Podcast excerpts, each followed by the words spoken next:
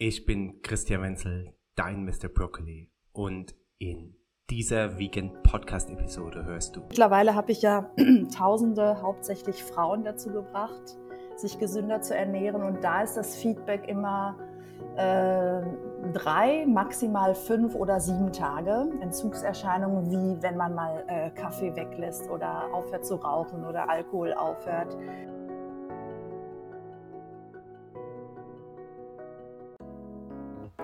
Dein Vegan Podcast liefert dir wöchentlich das Beste aus den Bereichen Gesundheit, Fitness, Longevity, Kinderernährung und vielem mehr.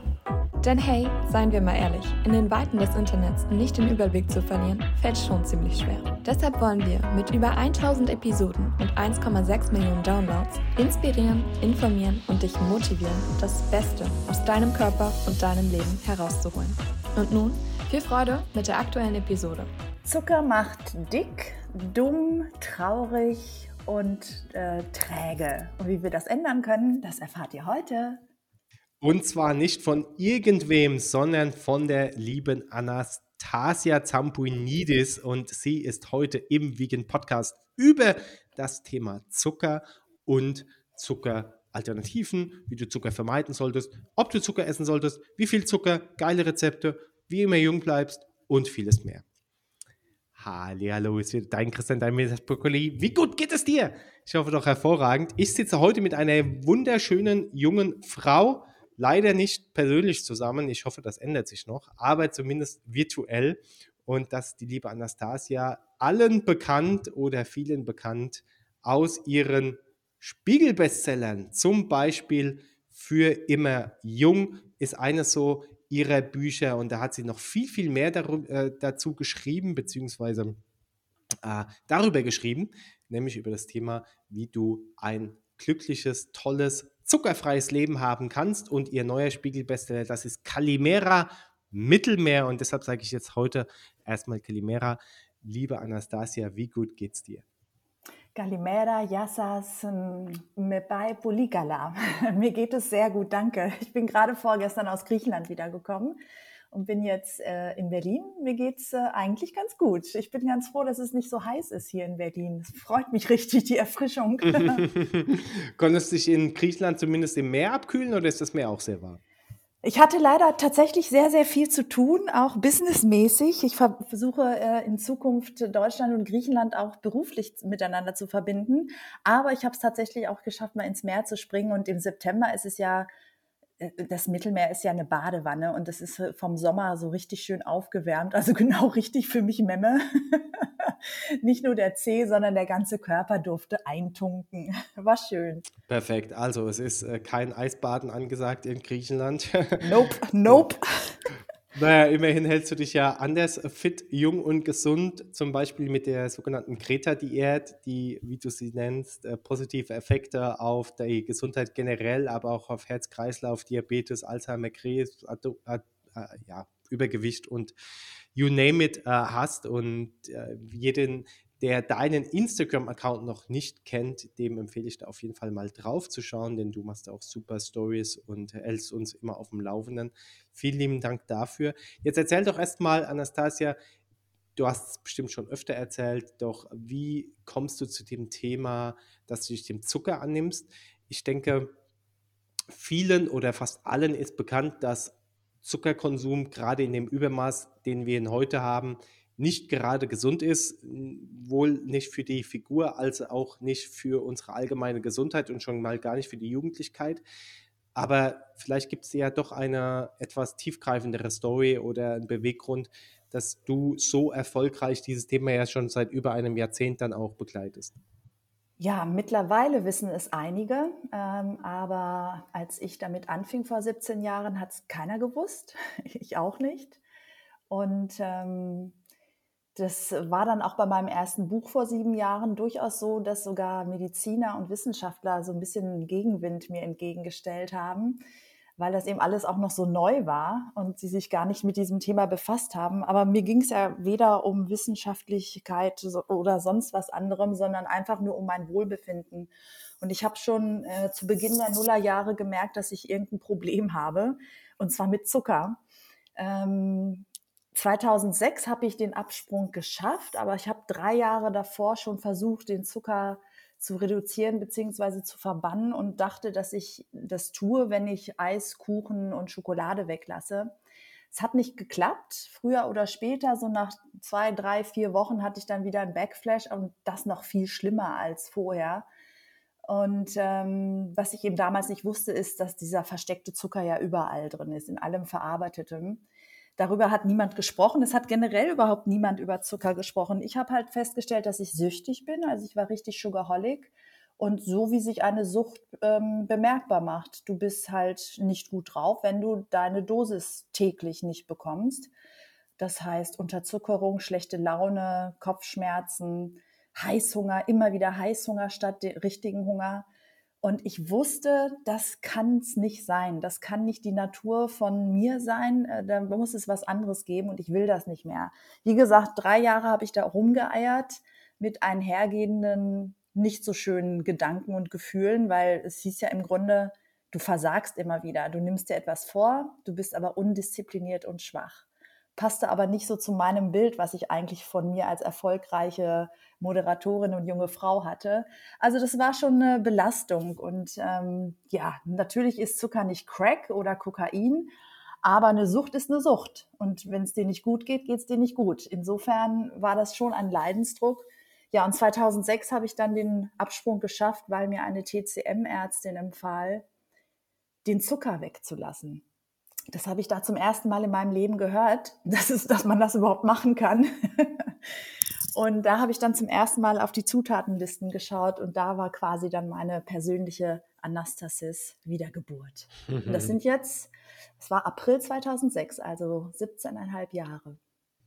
Ja, da reden wir ja schon fast bald äh, von einem 20-jährigen äh, Respekt. Ja. Und das ist schon eine sehr, sehr lange Zeit. In den Büchern gibt es äh, etwas kürzer und mittlerweile bist du ja auch schon im Fernsehen zu sehen. Also das Thema ist mehr als Mainstream. Finde ich eben auch toll. Und der, der Direktor des Hippocrates Health Institute in Florida, also unter anderem auch bekannt als der gesündeste Ort der Welt, wird er umgangssprachlich bezeichnet. Dort wird auch gar kein Zucker konsumiert, seit über 65 Jahren nicht. Und er spricht bei Zucker sogar über die größte Sucht aller Zeiten. Also es, äh, er vergleicht es sogar mit wirklich harten Drogen und äh, hat dort wissenschaftliche Studien oder Publikationen, die eben beweisen, dass Zucker so stark ähm, gewisse, ich nenne es jetzt mal Rezeptoren im Gehirn triggert, die dann natürlich eben auch wieder gewisse Hormone, Stoffe etc. ausschütten, die dann äh, süchtig machen. Ähm, kann, kannst du das bestätigen? Also ist das für dich auch sehr schwer gewesen, damals vom Zucker wegzukommen? Äh, kann mir ja gut vorstellen, dass da eben auch Entzugserscheinungen gab. Oder wie war es bei dir? Ja, das Ganze kann ich natürlich auch unterschreiben, aber auch heute gibt es noch Gegenwind von einigen Leuten ähm, weil es eben eine gewisse Dosis am Tag gibt, die dann keine Folgeschäden für die inneren Organe mit sich bringt. Das sind dann diese berühmten 25 Gramm pro Tag, die die WHO in Anführungsstrichen empfiehlt. Sie empfiehlt ja nicht, so viel Zucker zu essen. Also kein seriöser Arzt würde jemals empfehlen, Zucker zu essen, sondern das ist die Menge, wo sie sagen, bis zu der Grenze und deine inneren Organe, allen voran natürlich die Leber, wird jetzt keinen Schaden nehmen. Das, der Punkt ist nur, es ist ja fast im Grunde nicht möglich. Und das ist der Punkt, ähm, den ich halt auch immer wieder kritisiere in der Lebensmittelindustrie. Es ist tatsächlich so, dass ähm, Zucker deswegen so gefährlich ist in unserer Gesellschaft, weil er eben überall drin steckt. Mal ein Beispiel. Wenn ein Alkoholiker versucht, äh, trocken zu werden, dann wird er nicht jeden Tag einen kleinen Shot noch zum Abendessen trinken. Ja, nach dem Motto, das schadet meiner Leber ja nicht, weil es geht ja um die Sucht. Und wenn er das drei Wochen lang macht, wird er nach drei, vier Wochen eine ganze Flasche Wodka trinken. Und so ging es mir ja dann auch mit Zucker und Schokolade. Und der Punkt ist halt, dass wir jahrzehntelang, ohne gefragt zu werden, täglich einen Suchtstoff in unsere Nahrungsmittel gepackt bekommen haben, ohne es zu wissen. Wir wurden nicht gefragt, wir haben dem nicht zugestimmt. Und gerade bei Kindern ist es ja besonders gefährlich und eigentlich schon fast äh, kriminell, das zu tun, damit die schon so früh wie möglich auf einen ganz bestimmten Geschmack konditioniert werden. Und deswegen ist es ja dann auch schwierig später, weil das eben so Tradition und äh, Gewohnheit ist. Und deswegen ist es so gefährlich. Also ein Alkoholiker darf gar keinen Alkohol mehr trinken, um sauber zu bleiben, um clean zu bleiben, um trocken zu bleiben. Und so ist es eben auch für jemanden, der extrem drauf war. Wenn mir jetzt jemand sagt, ich esse jeden Tag ne, bis zu 25 Gramm und komme damit klar, dann sage ich wunderbar. Es gibt ja auch Leute, die moderat trinken äh, oder andere Suchtmittel ähm, zu sich nehmen. Und wer das kann, fein. Ich denke bloß gerade bei dem Essen ist es nicht möglich, diese Grenze einzuhalten, weil wenn du ausgehst essen, wenn du, sobald du ein ähm, verarbeitetes Produkt zu dir nimmst, ist ja wieder zu viel drin. Und insofern ähm, halte ich meine Variante, 100% zuckerfrei zu sein, für die leichtere, weil ich nie wieder in diese Heißhunger Teufelskreisnummer reinkomme. Und dann ist es halt sehr einfach. Und zu den Entzugserscheinungen, ich hatte tatsächlich keine, weil ich ja schon jahrelang nach einer Lösung gesucht habe und die dann durch meine TCM-Ärztin bekommen habe. Und das war für mich ein, ein neuer Rauschzustand in, nach dem Motto, oha, jetzt weiß ich endlich, wie es geht. Also ich war auf einem neuen Trip, der eben aber einfach, einfach viel gesünder war und ohne mhm. Suchtstoff. Mhm. Und andere aber, mittlerweile habe ich ja Tausende, hauptsächlich Frauen dazu gebracht, sich gesünder zu ernähren. Und da ist das Feedback immer äh, drei, maximal fünf oder sieben Tage. Entzugserscheinungen wie wenn man mal äh, Kaffee weglässt oder aufhört zu rauchen oder Alkohol aufhört. Kopfschmerzen, Schlapp, Heißhunger, schlechte Laune. Aber das gibt sich wirklich bei jedem nach spätestens einer Woche. Und dann ist der Heißhunger weg und das ist ja schon mal die halbe Miete. Der Rest ist dann nur noch im Kopf. Ja, das kann ich bestätigen, denn in unseren Hippocrates Retreats, die wir drei Wochen in der Regel machen, ist es dann auch immer so, dass nur die ersten fünf, sechs, sieben Tage dort äh, Erscheinungen auftreten, meistens auch in Verbindung mit Detox-Effekten, ne, weil wir eben noch mehr machen wie zuckerfrei, sondern wir ähm, fasten auch ausgiebiger oder äh, entziehen dem Körper auch quasi andere Zuckerquellen wie Obst äh, oder, oder anderes. Gerade ins Hippocrates Center kommen eben auch Menschen hin, die relativ krank sind, die chronische Entzündungen haben, die vielleicht ein bisschen zu Krebs haben und da spielt das ganze Thema Zucker natürlich eine Riesenrolle, nicht nur der verarbeitete Industriezucker oder der Industriezucker generell, von dem du ja hauptsächlich sprichst, ähm, sondern natürlich eben auch der, der Zucker ganz allgemein. Und wenn ich jetzt mal in mein Ernährungstagebuch schaue, und ich habe zufällig gestern meine Ernährung mal wieder getrackt und äh, mache das einfach über FDDB zum Beispiel und habe dort ähm, gestern ein bisschen Kalorien reduziert gegessen. Das heißt, ich habe jetzt 1500 Kalorien roundabout gestern gehabt. Und jetzt rate mal, und ich bin nämlich vegan, ich würde auch sagen, äh, zuckerfrei, industriezuckerfrei ähm, fast auch kein Obst. Also da kommen wir gleich noch dazu, ob das gut oder schlecht ist und für wen. Also generell würde ich eh nichts in gut oder schlecht unterteilen, sondern es kommt ja darauf immer auf die Rahmenbedingungen auch drauf an. Jetzt habe ich natürlich keinen Zucker in meiner Ernährung. Ähm, bin vegan und habe auch so gut wie keine Ersatzprodukte da. Also ich lese mal hier kurz vor: Selleriesaft, äh, ähm, dann habe ich äh, ein Glas selbstgemachte Mandelmilch mit Kokosflakes, Sojajoghurt, wilder Heidelbeerenpulver, ähm, Brokkoli, Rohkakao und habe einen halben Apfel gegessen. Und so zieht sich das durch den Tag. Und ich habe hier tatsächlich 57 Gramm Zucker drin stehen. Oi. So, jetzt kommen wir auf ungefähr 128 Gramm Kohlenhydrate und davon Zucker 57 Gramm. Jetzt würde ich aber sagen, liebe Anastasia, und das, diese Frage stellen sich ja viele, deshalb gehe ich auf das Thema ein. Ich habe doch gar keinen Zucker gegessen. Also ich ah, habe nicht gut, mal versteckten ja. Zucker gegessen. Also, dass ich jetzt mir klar bin, dass in dem Apfel Zucker drin ist, ist klar. Nur ich habe jetzt kein, nicht mal Brot gegessen, wo viel versteckter Zucker drin ist, Senf, Ketchup, äh, Fertigprodukte. Da ist ja überall klar, dass da versteckter Zucker drin ist. Aber ich habe kein Industriezucker zu mir genommen. Und dennoch habe ich zum Beispiel, wo ist zum Beispiel viel Zucker drin, ähm, in gewissen Gemüsesorten, in dem Apfel. Ähm, ne? Dort ist ja überall schon dennoch oder auch in der Mandelmilch Zucker drin, ist aber nicht dieser typische Industriezucker. Also der addet sich auch auf, selbst bei mir in der Ernährung, bei nur 1500 Kilokalorien auf über 50 Gramm. Jetzt stelle ich mir vor, liebe Anastasia, jetzt esse ich auch noch mal verarbeiteten Zucker, also diese 25 Gramm, die du gesagt hast von der WHO, würden noch drauf kommen, habe ich, hab ich als jemand, der sich, würde ich jetzt sagen, gesund ernährt, 75 Gramm Zucker am Tag. Wo würdest du da also sagen, okay, was, was ist für dich Zucker und was ist, was ist nicht Zucker in dem Sinne, wo, wie du ihn verstehst? Es ist viel einfacher, als man glaubt. Also da kann ich schon mal Entwarnung geben. Keine Panik. also die 25 Gramm der WHO, die beziehen sich tatsächlich auf künstlich hergestelltem Industriezucker. Genau. Und ich persönlich achte nur auf die Zutatenliste. Ich äh, schaue nie auf die Nährwerttabelle.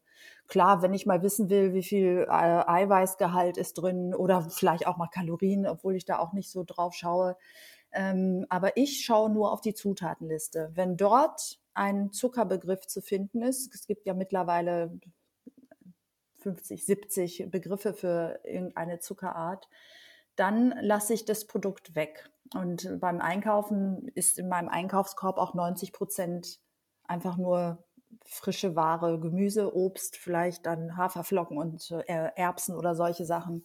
ähm, dieser natürliche Zucker, der interessiert mich ehrlich gesagt gar nicht und der stört mich auch nicht, denn der wird von meinem Körper bestens ähm, verarbeitet und das ist ja meine Hauptmotivation von Anfang an gewesen. Ich möchte keinen Heißhunger mehr haben.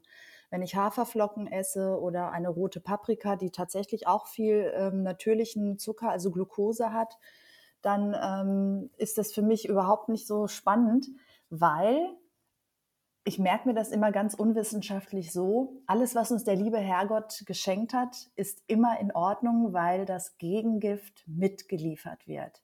Was weine ich damit? Nehmen wir mal einen Apfel. Also, wenn ich einen Apfel esse, ich weiß nicht, wie viel du davon essen kannst, vielleicht zwei. Ich kann einen essen und dann will ich nicht noch einen essen. Es geht einfach nicht. Warum? Weil es kommt Volumen mit. Das heißt, die Magenwand merkt, ach, guck mal, da kommt was an. Dann kommen Ballaststoffe mit und Ballaststoffe setzen immer dieses Sättigungshormon los, äh, Leptin statt Grelin wie beim Zucker. Und damit habe ich halt eine, ein, ein perfektes Paket vom lieben Herrgott geschenkt bekommen. Wenn ich einen Apfel esse, kann mein Körper ganz leicht und locker und optimal das Ganze verstoffwechseln, inklusive dem Fruchtzucker. Wenn ich aber jetzt zum Beispiel ähm, einen äh, Müsli-Riegel esse, wo Fructose auf der Zutatenliste steht, heißt es, da wurde Fructose extrahiert von Obst und die in diesem Riegel zugesetzt. Und dann könnte in einem kleinen Riegel so viel Fruchtzucker drin sein wie von sechs Äpfeln das ist zu viel für unseren Körper. Das kann er nicht. Das hat uns aber der liebe Herrgott auch so nicht geschenkt. Und die Leber sagt dann, was ist das denn? Was ist denn hier los? Es ist zu viel auf einmal. Schaffe ich nicht. so können wir uns das vorstellen. Oder auch ein Liter Apfelsaft. Dann trinken wir, wenn wir den, sagen wir mal, an einem Vormittag im Büro trinken, haben wir Fruchtzucker von zwölf Äpfeln zu uns genommen. Auch das ist nicht natürlich. Also, der natürliche Zucker im natürlichen Kontext ist immer okay. Natürlich wäre das jetzt nicht cool, wenn jemand zehn Äpfel essen könnte. Aber, und jetzt kommt der Grund, warum ich sage Entwarnung und keine Panik. Je länger der Körper giftfrei ist, umso besser wird er wieder zu dir sprechen. Das heißt, wenn ich früher nicht ein Stück Schokolade essen konnte, sondern die ganze Tafel essen musste, weil er, mein Körper ja misshandelt wurde und völlig fehlgeleitete Signale gesendet hat, sendet er jetzt die richtigen, die seiner Natur entsprechen. Und der sagt, nach dem Apfel reicht. Noch ein Beispiel, ich konnte am Anfang acht Medjool-Datteln essen. Und das ist für so eine kleine Person wie mir der Super-GAU, allein kalorisch, ja, geschweige denn vom Fruchtzucker. Jetzt esse ich zwei und beim dritten würde mir übel werden. Der Körper kommt in seine ursprüngliche Kraft und in seinen Rhythmus zurück und weiß ganz genau, wann es zu viel ist, von was auch immer. Und das ist halt ein wahnsinnig beruhigendes Gefühl, Das ähm, beruhigt auch das ganze System, auch deine Gedanken, deine Emotionen, deinen Körper. Du bist einfach ein kleines Stückchen glücklicher als vorher. Absolut, finde ich toll, wie du das formulierst. Und äh, die Beispiele, die du genannt hast, machen absolut Sinn. Äh, ich mag auch dein, du hast auch einen Post, glaube ich, gemacht in Instagram, wo du Haferflocken, und zwar gekeimte Haferflocken dann sogar nimmst. Also ja. mein Respekt, äh, ist super coole Geschichte, denn ja, ich sehe Standard-Haferflocken da ein bisschen kritisch und du äh, hast da gekeimte Haferflocken mit wild, wildem Heidelbeerenpulver und so weiter. Also es sind super äh, tolle Sachen. Jetzt möchte ich noch mal ganz kurz das äh, Apfelthema aufgreifen, denn ich hatte ja gestern auch einen Apfel, das, der war aus meinem eigenen Grundstück vom selbst ge gepflanzten Baum oder von wilden Bäumen. Super. Und da sehe ich ja schon noch mal einen krassen Unterschied gegenüber den, ich nenne es jetzt mal Äpfel oder Industrieobst, äh, was wir ja heute haben. So, jetzt nehme ich mal da als Beispiel einen, einen Granny Smith, der gezüchtet ist, oder eine Pink Lady. Da können wir, glaube ich, nicht mehr über Herrgott äh, Früchte reden, oder? Also, wenn ich dann quasi äh, merke, dass da 20-fach äh, Zucker drin ist oder auch in, in, in Trauben, die wachsen mit Sicherheit heute nicht mehr so wie in Kreta äh, an einem ursprünglichen Hang. Also, erstens haben sie keine Kerne mehr, zweitens sind sie 20-fach mit Zucker voll. Also, das heißt, da gehst du dann schon auch drauf ein und schaust, dass das schon noch, ich nenne es jetzt mal, natürliche Sachen sind, wenn, wenn du quasi hier von, vom Herrgott sprichst, der auch das Gegengift mitliefert, denn das macht die Industrie ja nicht mehr. Nee, das macht sie nicht, aber das ist natürlich sehr schwierig und ich bin ja auch in einer anderen Position als jetzt der normale Bürger, sage ich jetzt einfach mal, der sich nicht so intensiv mit dem Thema Ernährung auseinandersetzt, wie wir beide das tun. Bevor du keinen Apfel isst, isst einen aus dem Supermarkt. Ja, ganz klar. Aber im besten Fall kaufst du Bio ein und im besten Fall, und das kann man auch in einer Großstadt wie zum Beispiel Berlin, wenn du Zeit und Lust hast und ein bisschen deine Zeit dafür opferst, in Anführungsstriche, äh, für deine Gesundheit etwas zu tun, dann einfach mal schauen, wo sind denn die Ökomärkte in Berlin? Und äh, wo sind äh, kleine Bauern, die am Stadtrand vielleicht einen Laden haben zu ihrem ähm, Gehöf und äh, kann man da hinfahren, kann man da kaufen und die äh, zeigen dir ja auch im besten Fall, wo was wächst und dann wirst du ja auch automatisch regional und saisonal und bio essen. Keine Frage, je weniger Gift wir zu uns nehmen, umso besser. Aber auch ich kann nicht immer nur hundertprozentig den Regeln folgen, weil ich ja in dieser modernen Gesellschaft auch lebe. Und wenn ich unterwegs bin, und sagen wir mal irgendwo arbeite und da liegt ein Apfel und ich will jetzt einen Apfel essen, dann esse ich den auch. Der ist wahrscheinlich dann nicht bio und auch eine gezüchtete Sorte.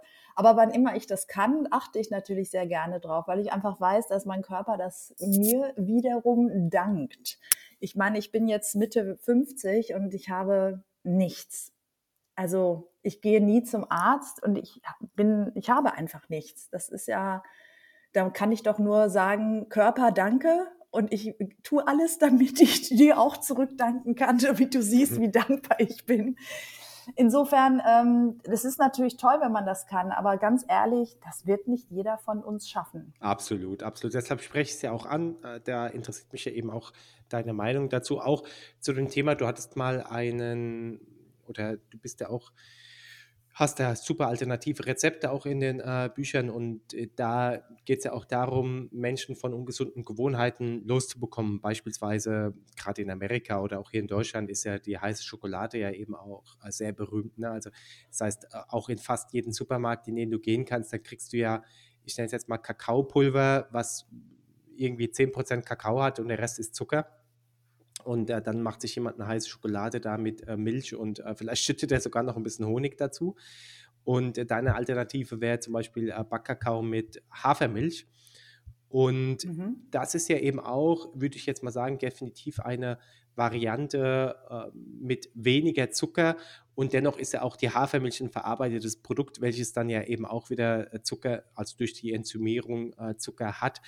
Ähm, ich verstehe das richtig und deshalb, das wollen wir eben auch den Zuhörerinnen und Zuhörern mitgeben, dass es hier darum geht, eine äh, in, künstlich hergestellte Industriezuckervermeidung äh, zu haben, die absolut schädlich für den Körper ist, aber eben mal äh, mit, mit äh, sowas wie einer Hafermilch äh, zu arbeiten, das hält sich dann einfach in den normalen Grenzen, sofern ich natürlich äh, es eben nicht übertreibe und äh, mich nur noch davon ernähre, richtig? Also du gibst genau. eben auch immer mit, gerade in deinem neuen Buch, dass es auch darum geht, ganz, ganz viel Unverarbeitetes zu essen, Gemüse zu essen, eben da, wo ganz viele Ballaststoffe mit drin sind und dann kann man sowas eben auch äh, mit, mit reinmixen. Ne? Absolut. Also wenn ich jetzt einen Liter Hafermilch am Tag trinken würde, da hätte ich auch ein Problem. Dann würde ich nach drei Monaten schon ein paar Kilo zugenommen haben. Ganz ehrlich, weil wir wissen es alle, je älter wir werden, umso langsamer wird unser Stoffwechsel. Du sorry, änderst nichts, aber nimmst irgendwie zu, ne? Und auch ich möchte gern mein Gewicht halten, nicht ums Verrecken. Ich finde es nicht schlimm, wenn ich drei oder fünf Kilo mehr wiege mit 60 oder so. Das ist ja auch dann der Natur entsprechend. Aber ich versuche schon drauf zu achten und würde jetzt zum Beispiel nicht einen Liter Hafermilch am Tag trinken, weil diese Milch natürlich doppelt so viel Kalorien hat als eine Mandelmilch mal als Beispiel. Aber ich süße meinen Milchkaffee mit Hafermilch. Also ich mache so einen Mix aus Mandel und Hafermilch. für mich ist die Hafermilch ja abartig süß. Also wenn ich die pur trinke, denke ich so, boah, da ist, hat jetzt jemand Zucker reingepackt, aber ist nicht. Mm, ja, genau. Insofern nehme ich dann 100 Milliliter Hafermilch, 100 Milliliter Mandel, schäume das schön auf und trinke dann meinen Kaffee und freue mich einfach, dass ich was Süßes zu mir nehme. Das ist schon, das ist schon so. Also ähm, Hafermilch kann man, wie du das ja auch zu Beginn gesagt hast, selber machen. Dann ist es ja auch ein natürliches Nahrungsmittel. Und generell Getreide, ähm, wenn man keine Sportskanone ist, so wie ich, würde ich jetzt auch nicht morgens, mittags, abends zum Getreide greifen. Äh, wenn man eben sein Gewicht halten will, was ich noch möchte, Ansonsten äh, bin ich da relativ entspannt, weil ähm, je krampfiger es wird, gerade um, bei dem Thema Essen, also sagen wir mal, wie die Buddhisten halt immer predigen, der Weg ist das Ziel. Das Ziel ist vielleicht bei jemandem gesünder zu leben, äh, abzunehmen oder fitter zu werden. Aber wenn der Weg dorthin nur Kasteiung und, und Schmerz und Genervtheit mit sich bringt, ganz ehrlich, was bringt das dann? Wir leben ja nur einmal und gerade beim Essen möchte ich nur Freude empfinden. Insofern ähm, ne, versuche ich, halt. So nochmal erzählst. Ja, das ist, das bringt ja alles nichts. Also die Leute denken ja immer, ich bin irgendwie entweder eine Heilige oder äh, ich kasteie mich von morgens bis abends. Ich denke einmal am Tag ans Essen und das ist morgens was ist heute für ein Tag, worauf habe ich Lust, wo bin ich heute, was esse ich heute und das war's. Ich will nicht den ganzen Tag darüber nachdenken und ähm, nach der Zeit ritualisiert sich das ganze Jahr. Nach sechs Wochen hat das Gehirn gemerkt, okay, wir machen was Neues. Selbst der Dalai Lama sagt, nach sechs Wochen hat sich auch äh, spirituell was geändert im Gehirn, im Kopf und im Herzen. Insofern äh, erstmal anfangen, entspannt bleiben und mein Tipp ist sowieso bei einer Ernährungsumstellung, egal was man macht, bitte nicht hungern.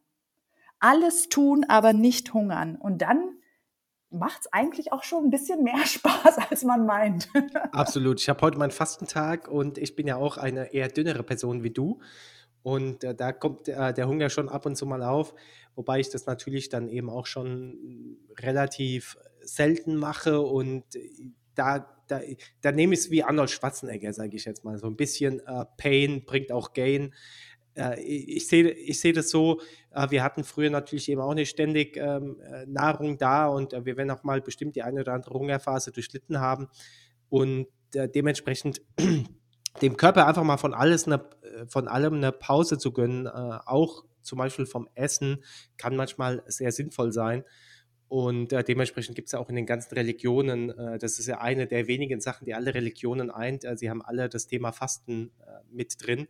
Und der ein, die eine oder andere Religion hat ja sogar dann eben auch der Verzicht auf Zucker oder der Verzicht auf Alkohol und so weiter mit drin. Also ist genau dein Thema eben auch und macht da absolut Sinn. Und für viele, gerade die so im Einstiegerbereich sind, äh, ist natürlich das Thema Intermittent Fasting äh, sehr, sehr spannend. für Frauen einfach auch da ein bisschen mehr drauf zu achten, ne, was die Wechseljahre angeht, was die Periode angeht. Es muss nicht immer das Beste sein, ähm, kann aber auch helfen, da die Reparaturprozesse im Körper zu, zu stärken. Und wie es der Dalai Lama sagt, selbst nach sechs Wochen ist spirituell äh, was Neues, denn ähm, der Körper kann sich ja so schnell regenerieren, gerade die Darmzellen, äh, die können nach sieben Tagen alle komplett neu sein. Und da wollen wir ihn ja dabei unterstützen. Und ich glaube, dein Thema, gerade zuckerfreie Ernährung, ist dann mega, mega krasser Unterstützer dabei. Um zu erfahren, wie es weitergeht, klicke auf den Link in den Show Notes. Ich hoffe, dir hat die heutige Episode gefallen. Um ja nicht die neuesten News und Trends rund um Gesundheit, vegane Ernährung und Fitness zu verpassen, schalte jeden Donnerstag und Sonntag ein. Es warten spannende Solo-Episoden und Interviews auf dich. Abonniere uns auch auf iTunes, Apple Podcast, Spotify, Google Podcast oder einem anderen Anbieter deiner Wahl und lass gerne eine Bewertung da. Die zugehörigen Links findest du in den Show Notes. Teile den Podcast auch gerne mit deinen Liebsten, damit auch sie zukünftig ihrer Gesundheit wieder mehr Beachtung schenken. Vielen lieben Dank und einen wunderschönen Tag wünscht dir das ganze Vegan Athletes und Mr. Broccoli Team. Aber Achtung, als kleiner Reminder, die Inhalte dienen lediglich rein informativen Zwecken und ersetzen keinen Arztbesuch. Solltest du körperliche Leiden haben oder an einer ernsten Krankheit leiden, wende dich bitte immer an einen Arzt.